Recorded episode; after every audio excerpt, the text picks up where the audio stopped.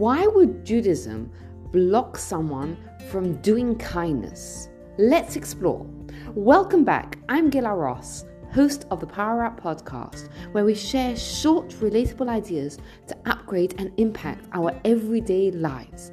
And in this series, Torah for Today, we take a short idea from the Torah portion of the week. Kindness is a huge value in Judaism. And taking care of the dead is considered the ultimate kindness. It's called a chesed shel emet. It's a true kindness. One of the reasons being is because when someone does something for someone who's passed on, there's no way that that person can repay them. They're just doing it for altruistic reasons. They're not doing it because they expect anything back.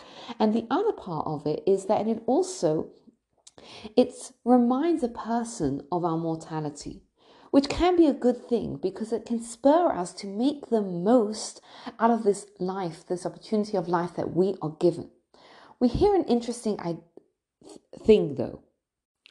In Parshat Emor, in the Torah portion of Emor, we see a surprising thing. The Kohanim, the priests, were not allowed to come into contact with dead people. Why would a Kohen, why would a priest not be encouraged? And in fact, he's not, not only encouraged, he's not allowed to do this kindness. The answer to this question is going to give us an insight into how we run our lives. There are two paths to greatness. There are two paths to achieving our potential, our goal in this world, which is to become more closer to God, to become more godlike in our lives. The first one is to focus on how great and awesome God is and how small and lowly we are in comparison to God.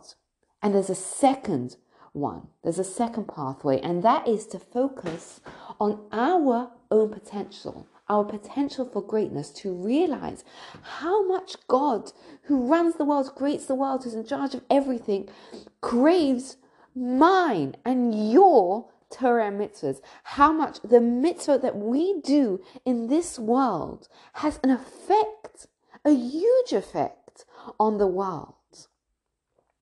And when we realize our own potential for greatness and how important we are to God, that's a huge motivator. Part of the concept of holiness, of developing our potential, of becoming great, is, ha- is developing an awareness of our potential for greatness. Now, the Kohanim, the priests, were expected to achieve an even higher level of spirituality. They were supposed to dedicate their lives to spiritual pursuits. So they needed to have this awareness of their potential for greatness and how important they were even more.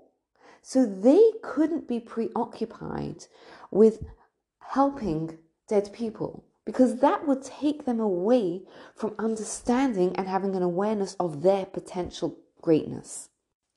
Let's bring it back to ourselves. I think this message is so relevant to today.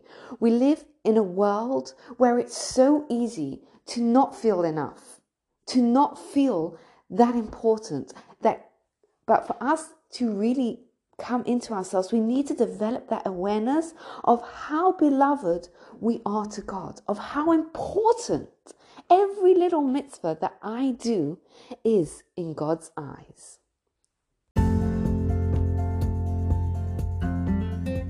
Thank you for taking the time to listen. To schedule a complimentary discovery call with Gila, please email gilaross at gmail.com. You can also learn more from Gila on Instagram. It's Gila Ross.